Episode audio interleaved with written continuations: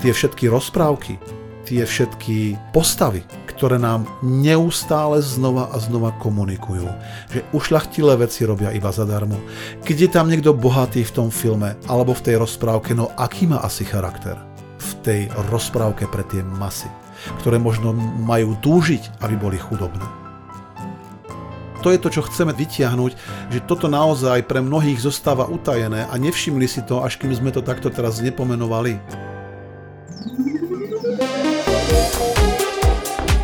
Počúvate vysielanie NLP Akadémie.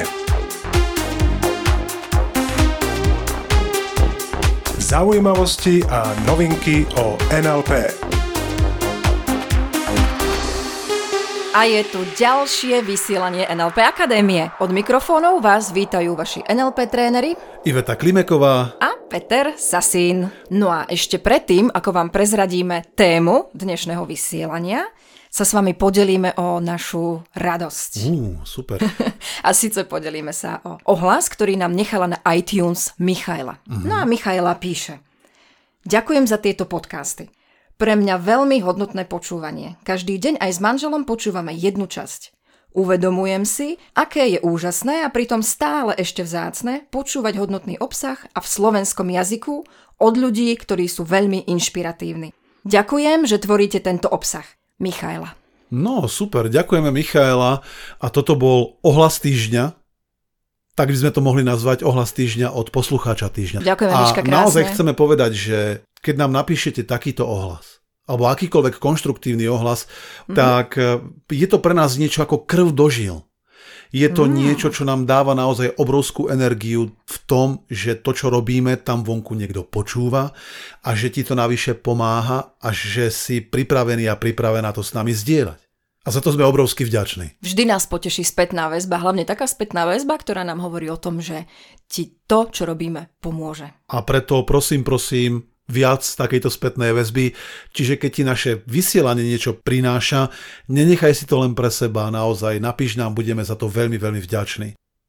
Takže čo je dnešnou témou a o čom sa budeme baviť v tomto vysielaní? Dnes sa porozprávame o hrdinoch z detstva. A budeme sa o nich rozprávať tak, že to možno pre teba bude prekvapujúce, pretože možno odhalíme nejednú vec, ktorú si si možno sám ani nevšimol, že možno títo hrdinovia pre teba priniesli. Uh-huh. A budú to hrdinovia z rozprávok, nejakých seriálov? Uvidíme. Uvidíme, k čomu sa dopracujeme, presne tak. Uh-huh. To môže byť rozprávkový, seriálový, možno budú aj reálny. Kto vie? Kto reálny? vie, možno. Z reálneho života? No, možno mal niekto ako detský vzor nejakého umelca, Požiarnika. prípadne politika. Uh-huh. Dobre, takže... Je to pravda. Hrdinovia z detstva Myslím si pre mnohých z nás, práve ako si povedala ty, taký tí televízny, filmový, rozprávkový, ktorí môžu mať dokonca ešte dodnes do dospelosti na nás výrazný vplyv. S tým, že si tento vplyv nemusíme ani uvedomovať. Pričom niekedy nám ľudia povedia, a tak počkaj, počkaj, počkaj. Ako ak chcete hovoriť o nejakom negatívnom vplyve, ktorý môže byť, možno z nejakej rozprávky, možno z nejakého filmu, nie je to trochu prehnané? Veď keď to tak vezmeš, nejako som tie filmy prežil, tie rozprávky, veď akože... To sú len rozprávky, ako by tak. ma mala taká snehulienka. Na mňa nejak negatívne Alebo popolúška, no. nejak ovplyvniť do života. Hm? Veď to je len rozprávka a ja aj keď som bol dieťa, vedel som, že sa dívam na rozprávku, no a tým pádom to nemá na mňa nejaký mm-hmm. zásadný vplyv. Veď je to vo svojej podstate len pekná story. Pekne povedaný príbeh, mm-hmm. na to, aby deti nejak zaspali, prípadne sa naučili nejakú lekciu. Tak. Do veľkej miery s týmto môžem súhlasiť a v tejto časti vysielania si naozaj povieme o tom, akým závažným spôsobom, pretože si prejdeme tie konkrétne prípady, ktoré ja tam veľmi intenzívne vnímam, ako na nás môžu vplývať naši detskí hrdinovia. Pretože detský hrdina, alebo hrdina nášho detstva, môže mať tú funkciu alebo tú vlastnosť, že sa s ním veľmi silne asociujeme. Že chceme byť ako on, že sa mu chceme podobať. Ja si pamätám, keď bežala tá séria Majka z Gurunu. Padla z oblakov, odkiaľ no, si vedela, Majka z Gurunu. No tak telepaticky, tak poslal si mi informáciu. Dobre. Vieš, že my nemusíme slovne komunikovať a No, to je to. pravda. Takže áno, spadla z oblakov Majka z Gurunu a je zaujímavé, že vtedy sa ako si vyrojili deti, obzvlášť dievčata, ktoré mali presne ten Ten účes myslíš, čo som aj ja mala? Ty si mala ten No účes? Jednoznačne. Ty si mala účasť Majky z Guru? No jednoznačne, Wow. určite. Myslím si, že som ho mal tiež, len ja som mal skôr, ten, ten, ten čutka mal taký podobný, ten tajomník.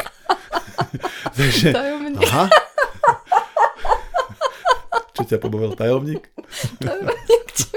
Tajomník čutka. Mladšia No, generácia možno ani nevie, No. že presne o čom hovoríme. Každopádne pozri si na YouTube seriál Spadla z oblakov, je to slovenské science fiction. Myslím si, že veľmi vydarené.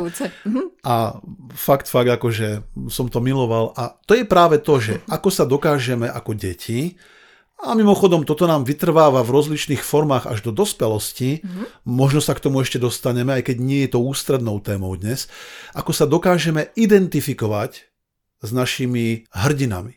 Chceme byť skrátka ako oni. A to môže byť na jednej strane fajn, lebo nám to možno dáva taký ten, taký ten podnet rásť, pracovať na sebe. Lebo keď chcem byť ako Vinetu, dajme tomu, alebo Superman, alebo neviem, kto tam vonku ešte v éteri bol vysielaný, tak skrátka smiem na sebe pracovať. Mhm, Na mimike trebárs. Pri tom Napríklad. A vôbec na tých dobrých skutkoch, že skrátka Áno. robím to dobro. OK? Čiže to je to, čo chceme si z toho zobrať.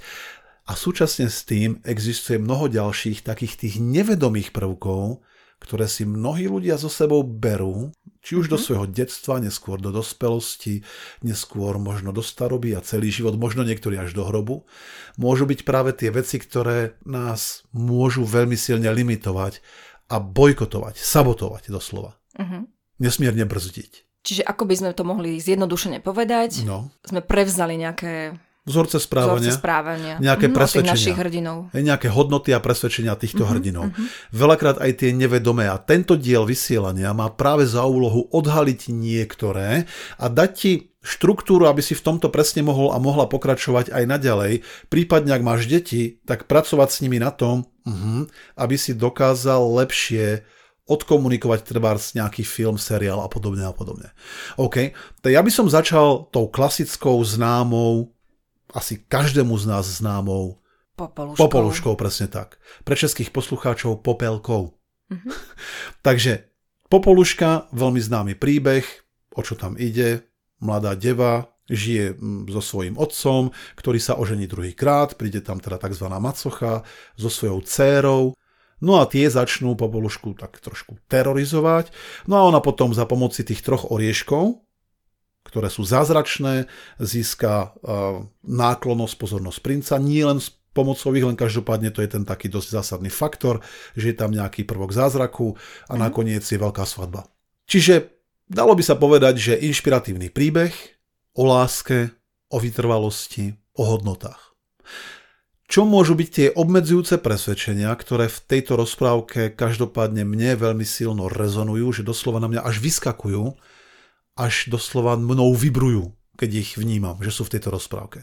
Tak vnímam tam také hlavné tri prvky, ktoré v tejto rozprávke definitívne nachádzam a ktoré by som zaradil do série alebo do oblasti obmedzujúcich presvedčení. Tak ten prvý je sebahodnota.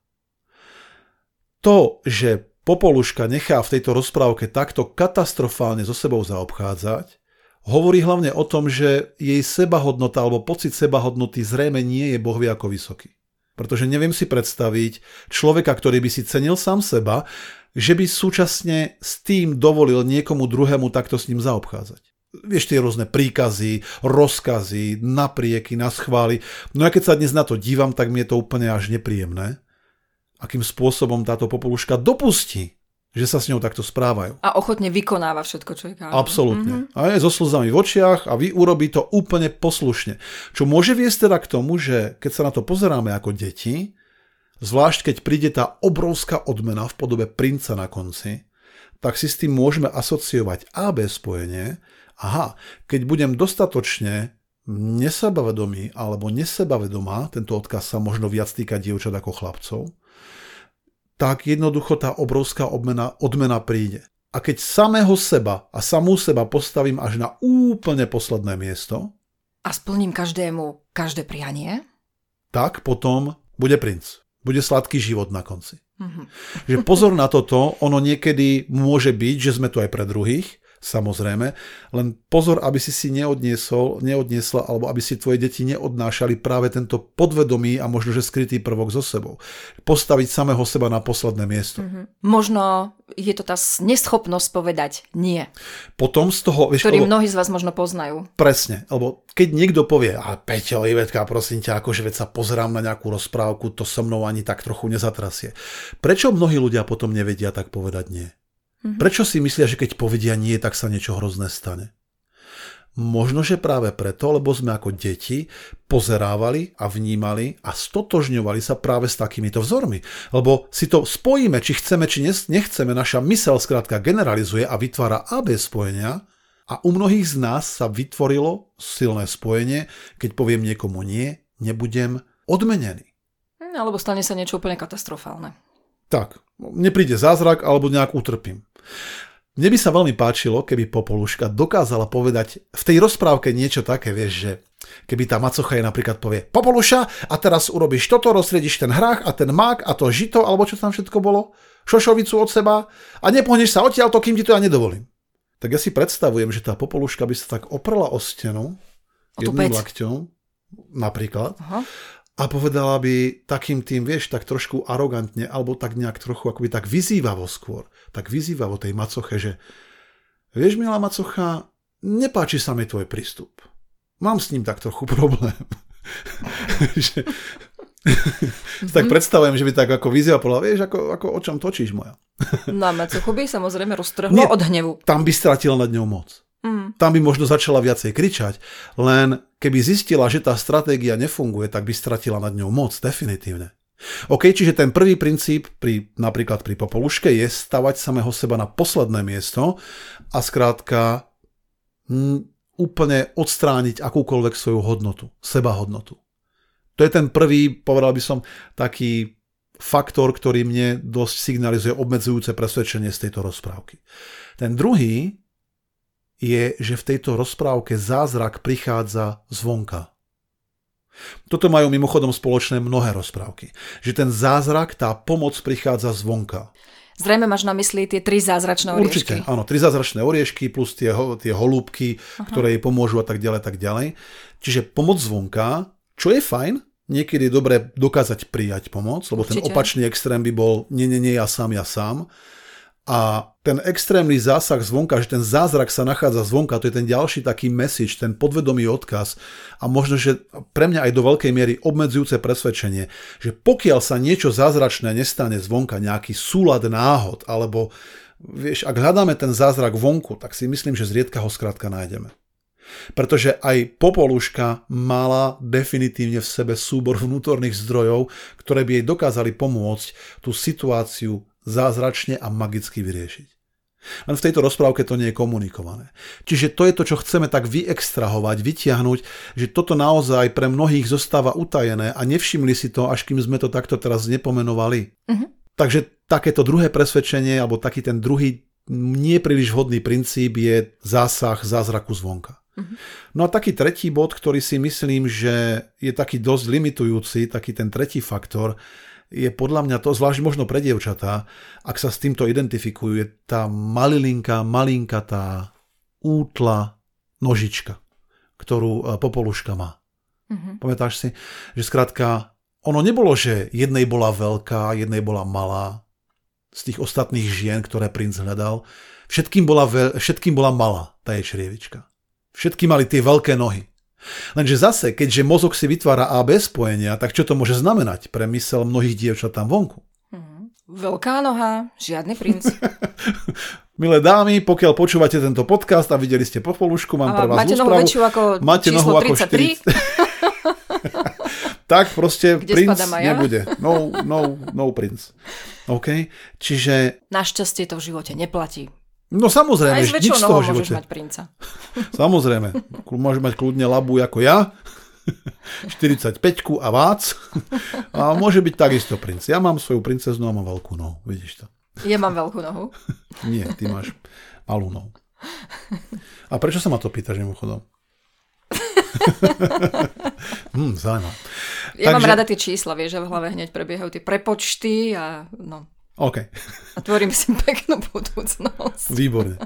Takže dáva význam, myslí na to, že rozprávky nám veľakrát a tá identifikácia s tým hrdinom z detstva nám práve môže odovzdať aj takéto prvky, ktoré si nemusíme ani sami uvedomovať a pritom môžu mať limitujúci faktor na naše presvedčenia a tým pádom aj na náš život, na našu realitu. No dobre, toto bola popolúška. Máme mm-hmm. ešte aj nejaký ďalší príklad? Určite, myslím si, že mega tóny príkladov. Ja poviem z mojej nejakej minulosti, s čím mm-hmm. som ja bol identifikovaný. Ja keď som vyrastal, tak možno 7, 8, 9, 10, 11 rokov, tak som mal dvoch takých hlavných hrdinov. A jedným z nich bol definitívne Vinetu. Apačský náčelník, mm-hmm ktorý jazdil po divokom západe a zachraňoval svet uh-huh. a bol pre mňa absolútne inšpiratívny. Bolo to romantické rozprávanie o dobre, o priateľstve, o skvelých hodnotách a o dobrodružstvách. A o mlčaní. Aj o tom. takže v, tom, že... v detstve si zvykol mlčať, takže teraz uh-huh. na... To dobieham. To dobieham. to dobieham. je to jasné. Čiže Vinetu, no a potom ešte bol Superman. Uh-huh. A som bol úplne uchvátený, čo všetko dokáže. Že mal silu, bol ako z ocele. Dokázal pohľadom rozdrviť hociakú skalu. Tým svojim laserovým pohľadom. No a hlavne vedel lietať. A pri tej predstave, že by si dokázal lietať ako wow, to som si na tom ulietával celkom slušne. No a teraz, čo mali títo moji dvoja hrdinovia spoločné, čo som tak si tak pre seba tak vyextrahoval a aké to mohlo mať limitujúce faktory nielen na mňa, ale na celú generáciu mladých ľudí, mohlo byť podľa mňa jednak to, že obidvaja títo hrdinovia nemali vzťahy. O. Proste boli single. Mm-hmm. Boli tam nejaké náznaky, len neboli buď opetované, to znamená Vinetu a Ribana, alebo neboli úplne dotiahnuté. To znamená v tomto prípade aj Superman a tá jeho Louis, Louis eh, tá Louis proste. No a toto mohlo jednoducho u mnohých ľudí viesť k tomu, že keď chcú byť hrdinovia, mm-hmm nesmú, mať, nesmú mať vzťahy. vzťahy.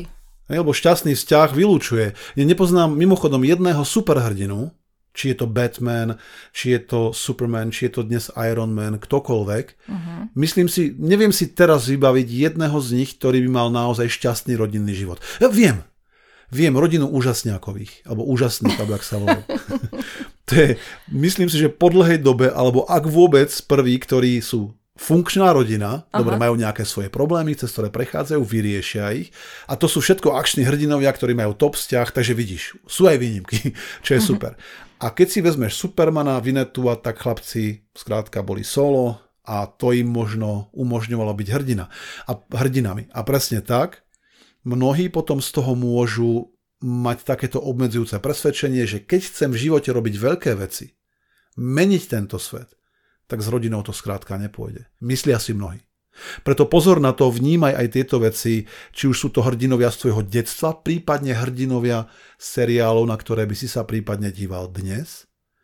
A ja viem, že tam vonku existujú seriály alebo hrdinovia, ktorí majú skrátka katastrofálny, na tom platne na tej obrazovke, katastrofálne rodinné väzby, katastrofálne stratégie na to, ako vôbec vytvárať a udržiavať vzťah a naozaj vnímam, že mnohí, aj keď sa na takýto seriál pozerajú v dospelosti, tak skrátka na podvedomej úrovni tieto stratégie kopírujú. A v jednej alebo druhej forme žijú životy svojich hrdinov. Taký obrovský vplyv to má, keď sa s niekým na podvedomej úrovni dokážeme asociovať. Keď si ho vezmeme nevedome za vzor. Preto chceme práve v tejto časti toto tak vyzdvihnúť a vypichnúť, lebo to má obrovský význam.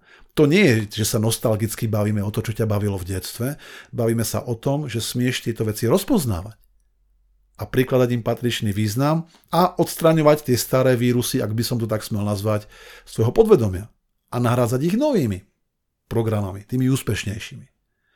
Takže Vinetu, zlé vzťahy alebo žiadne vzťahy v tomto prípade, Mimochodom si myslím, že keď si zoberieš Vinetua a Supermana, prípadne mnohých hlavných hrdinov, oni to boli dosť suchári, keď si to tak vezmeš. A málo ukazujú emócie. Mm-hmm. Suchári v zmysle, že s nimi nie je taká sranda. Že väčšinou im musia tí tvorcovia postaviť po boku nejakého vtipálka. Vo Vinetuovi to bol Sam Hawkins. Sam Hawkins, ktorý bol taký, poznáš to taký ten bradatý, oskalpovaný bol vinetovky mám prečítané odpredu dozadu, všetko napozerané. A motýlkár, to bol ešte taký vtipný charakter, lebo vieš, uh-huh. kebyže tam má byť vinetu, tak to bude bez humoru úplne. A ja si práve pamätám na to obdobie, keď som toho Vinetua a Supermana žral najviac, že som sa vtedy strašne a ohromne málo usmieval. Lebo som držal formu, chápeš?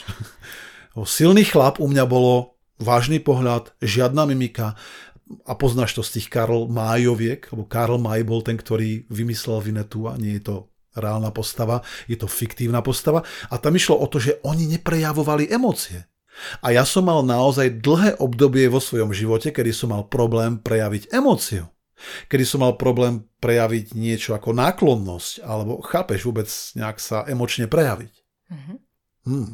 Takže to tiež teraz dobiehaš. no myslím, že to už mám dobehnuté a to už mám celkom tak dobre ako spracované. Povedal by som, myslím si. A stabilizované. Mhm. No a myslím si, že tých emócií niekedy je celkom dobré mať viac ako menej. A niekedy sa menej ako viac a to je zase ďalšia téma na niektorý z iných podcastov. Alebo z ďalších podcastov. Takže áno, vzťahy, neprejavovanie emócií, vôbec taká tá suchopárnosť veľakrát, No a jeden hlavný prvok, ktorý spája takýchto superhrdinov, je ten fakt, ktorý bráni ľuďom byť dostatočne ohodnotený za ich prácu, za ich vášeň. Skrátka ďalší faktor, ktorý spôsobuje u ľudí tam vonku a možno, že aj pri našich mnohých poslucháčoch, že sa nedokážu oceniť, že nedokážu požiadať o peniaze, že skrátka možno, že majú mnohé obmedzujúce presvedčenia s tým, akú mať hodnotu vyjadrenú v peniazoch. Za svoju prácu, za svoj výkon. A to je to, keď si všimneš, že každý z týchto superhrdinov, ktorých som doteraz vymenoval, to robí komplet zadarmo. Čiže žiadne faktúry. Je, že zachránil som vám tu mesto, alebo zachránil som vám tu, hej, zachránil som svet, niektorí mm. zachránil svet a pošlem vám faktúru. A viete, lebo ako mal som s tým nejaké výdaje, Ani energetické čas a tak. Žiadny barter, barter. Presne tak. Pretože to by už nebolo ušľachtilé tak to proste mi vnímajú mnohí. Všimni si, Vinetu no, vystavil niekomu faktúru a keby mu aj ponúkli, čo by len jedlo, tak si myslím, že by to odmietol. Za to, čo urobil. Pretože to je čo? No to je predsa samozrejmosť. To je moje poslanie. Superman. Neplatil ho nikto. Povieš si, no dobre, počkaj, počkaj, ale Batman bol bohatý, myslím, že Batman bol taký bohač, aj Iron Man je bohač.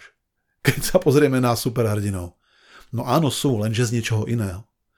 Preto si myslím, vieš, opäť, keby sme sa dostali k tomu, keby si nám povedal, no dobre, Ivetka, Peťo, lenže ako, to sú predsa iba filmy. Veď ja viem predsa rozlíšiť. Áno, na vedomej úrovni vieš, že toto je fikcia, toto je realita. Lenže naše podvedomie veľakrát nevie, že sa dívame na film. Naše podvedomie ide cez naše hodnoty, cez, cez naše pocity.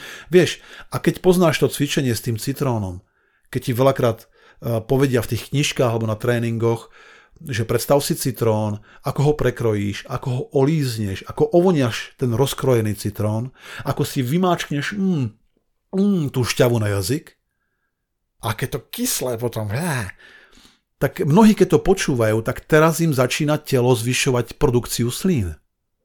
A pritom vedome vieme, že tu žiadny citrón nie je. Lenže podvedomie to nevie, že tu citrón nie je. Pretože tvoja mysel ponúkla obraz a vnem citrónu, vrátane vôni a chuti a podvedomie povie, halo, je tu citrón, produkujme sliny.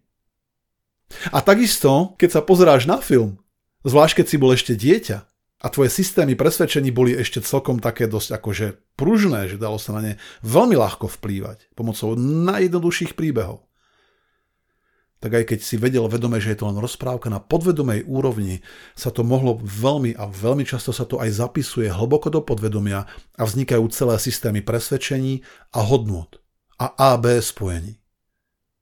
Vytváraní nových súvislostí, pravidiel do života.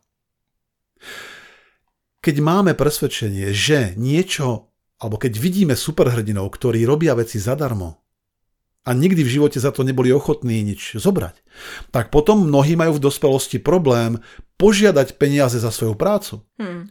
A ja si pamätám na jeden rozhovor s jednou účastničkou jedného nášho seminára, ktorá prišla za mnou a pýtala sa ma, ako to má urobiť, aby dokázala od ľudí prijať peniaze. Živí sa ako, alebo v tej dobe, to už je pár rokov dozadu, v tej dobe sa živila ako mm, špecialistka na stravu, ako sa to povie. Výživová poradkyňa. Ako výživová poradkyňa, presne mm-hmm. tak. A dávala ľuďom skvelé informácie. Ja som sa jej na to pýtal a ona povedala, áno, mnohým som už dokázala pomôcť a doslova im zmeniť život.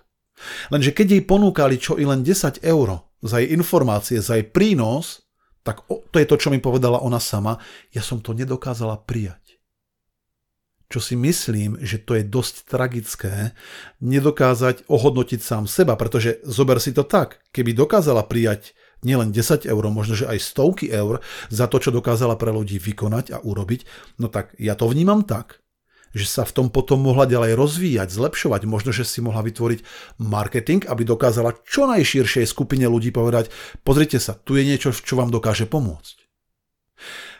Lenže viem, že existujú ľudia, ktorí majú presvedčenie, že keď niečo milujem, musím to robiť zadarmo. Nemôžem za to brať zlé peniaze.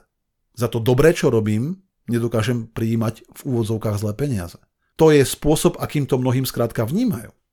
A ja teraz nechcem hovoriť o tom, či je to správne alebo nesprávne, lebo sám to neviem, sám sa môžem riadiť len svojim nejakým systémom vlastných hodnôt, v mojom modeli sveta je to absolútne v poriadku, keď robíš činnosť, ktorá ľuďom pomáha byť za to dobre odplatený, zaplatený, ohodnotený. Ja vnímam peniaze ako formu energie, ktorá nám v živote mnohé ujednodušuje. Ak by si tvrdil, že aj komplikuje, máš tiež pravdu v súvislosti s tým, aké máš systémy presvedčenia ohľadom peňazí. Je to výmena energie, čiže ak ty dáš niekomu obrovské množstva energie, je úplne v poriadku, ak ti to vráti energeticky naspäť. Peniaze nie sú nič iné než energia. Možno by bola dobrá téma do niektorých z ďalších podcastov, lebo toto je fakt fascinujúca téma. A keď sa bavíme o tom, odkiaľ to u mnohých môže pochádzať, tak ja si definitívne myslím, že tie všetky rozprávky, tie všetky um, postavy, ktoré nám neustále znova a znova komunikujú, že ušľachtilé veci robia iba zadarmo. Keď je tam niekto bohatý v tom filme alebo v tej rozprávke, no aký má asi charakter? V tej rozprávke pre tie masy, ktoré možno majú túžiť, aby boli chudobné. Lebo ak je vytvorené AB spojenie, A znamená B, že nedostatok peňazí znamená skvelý charakter a skutočnú pomoc pre svet, tak mnohí budú automaticky túžiť byť na tej strane chudobných. Ja viem, že súčasne to budú tí, ktorí budú hrať lotériu a budú snívať o miliónových výhrách, lebo vedome chcú peniaze, podvedome nimi opovrhujú. No, to si myslím, že je, to fakt je zaujímavý, zaujímavý prvok. Mm-hmm ktorý ja veľmi silne vnímam, čiže naozaj... S čím som sa ja stretla Aha. v mojej praxi, bola ešte jedna vec na margo tých hrdinov. Uh-huh. Pretože tí hrdinovia neustále bojujú. O, to tak či Takže áno. oni majú zrejme nepriateľov, s ktorými je potrebné bojovať. No a tým vzniká ďalšie AB spojenie. Hrdina rovná sa kopec nepriateľov, s ktorými uh-huh. treba bojovať. No a mhm. keď si to takto ľudia treba prenášajú um, do svojho života, do biznisu a tak ďalej, tak Aj aký život si veľakrát. zmotňujú? Presne Čo si tak. privolávajú do svojho Aj vo vzťahoch. Lebo mnohí idú do vzťahu s tým, že automaticky, ak majú krásny vzťah, alebo začnú ho mať, uh-huh. začnú sa obzerať, kde je ten narušiteľ. A mnohí to naozaj tak robia, začnú sa, to robia možno tí žiarliví ľudia, alebo tí, ktorí majú presvedčenia, že ten vzťah sa aj tak pokazí, že tá láska vyprcha. Presne tak, absolútne zásadná téma, ktorú si teraz spomenovala. Minimálne tak to vnímam ako, dosť mm. rovnako ako ty. Okay, čiže to, čo sme ti chceli povedať v tejto časti vysielania, je, aby si vnímal tieto podprahovky, lebo sú to podprahovky, oni nie sú tak zjavne pomenované. Pretože čo sa týka presvedčení, tie majú obrovský vplyv na našu realitu. A keď máme presvedčenia, ktoré nás limitujú, tak na vedomej úrovni sa ich nedokážeme zbaviť. Dobrá správa je, že dokážeme sa ich zbaviť na podvedomej úrovni. A presvedčenia vieme zmeniť. Máme naozaj kopec účastníkov napríklad práve transformačného seminára NLP Practitioner, ktorí mali práve aj v súvislosti s dnešnou témou mnoho obmedzujúcich presvedčení. Sami to pritom ani nemusia tušiť že niečo také mali. Napríklad jeden z účastníkov, ktorý bol teraz nedávno, mal presvedčenie, čím viac peňazí zarobí, v tým väčšom nebezpečenstve žije. Hm. A toto presvedčenie formuloval veľmi intenzívne a bol to jeden z hlavných cieľov, ktorého sa chcel zbaviť, lebo cítil, že keď sa dostáva na určitú hranicu, mimochodom úspešný človek, keď sa dostáva na určitú hranicu príjmov, tak začína mať strach. Toto dokonca on vedel, on poznal toto svoje presvedčenie a aj tak ho nedokázal prekonať. A tým Na pádom... tej vedomej úrovni. na tej vedomej úrovni vedel, že ho má. Tak, tak, Len nedokázal ho prekonať na tej vedomej úrovni a na tej podvedomej hlavne takisto nie. A na seminári sa mu to podarilo veľmi jednoducho, veľmi rýchlo, keď dokázal objaviť tie správne princípy, či už techniky alebo komunikačné vzorce, ktoré používal. A to bolo pre neho obrovsky oslobodzujúce vedieť, že odteraz, čím som úspešnejší, tým som viac v bezpečí. A to je práve to, o čom hovoríme, prečo si myslím, že týmto je potrebné sa zaoberať. Napríklad takým niečím, ako je vplyv hrdinov, či už svojho detstva alebo aj svojej dospelosti. Týka sa jednoznačne aj prítomnosti. Ne- Netreba si myslieť, že všetko podstatné sa odohralo v detstve a iba v detstve, že teraz už na nás nič nevplýva. Práve že vplýva.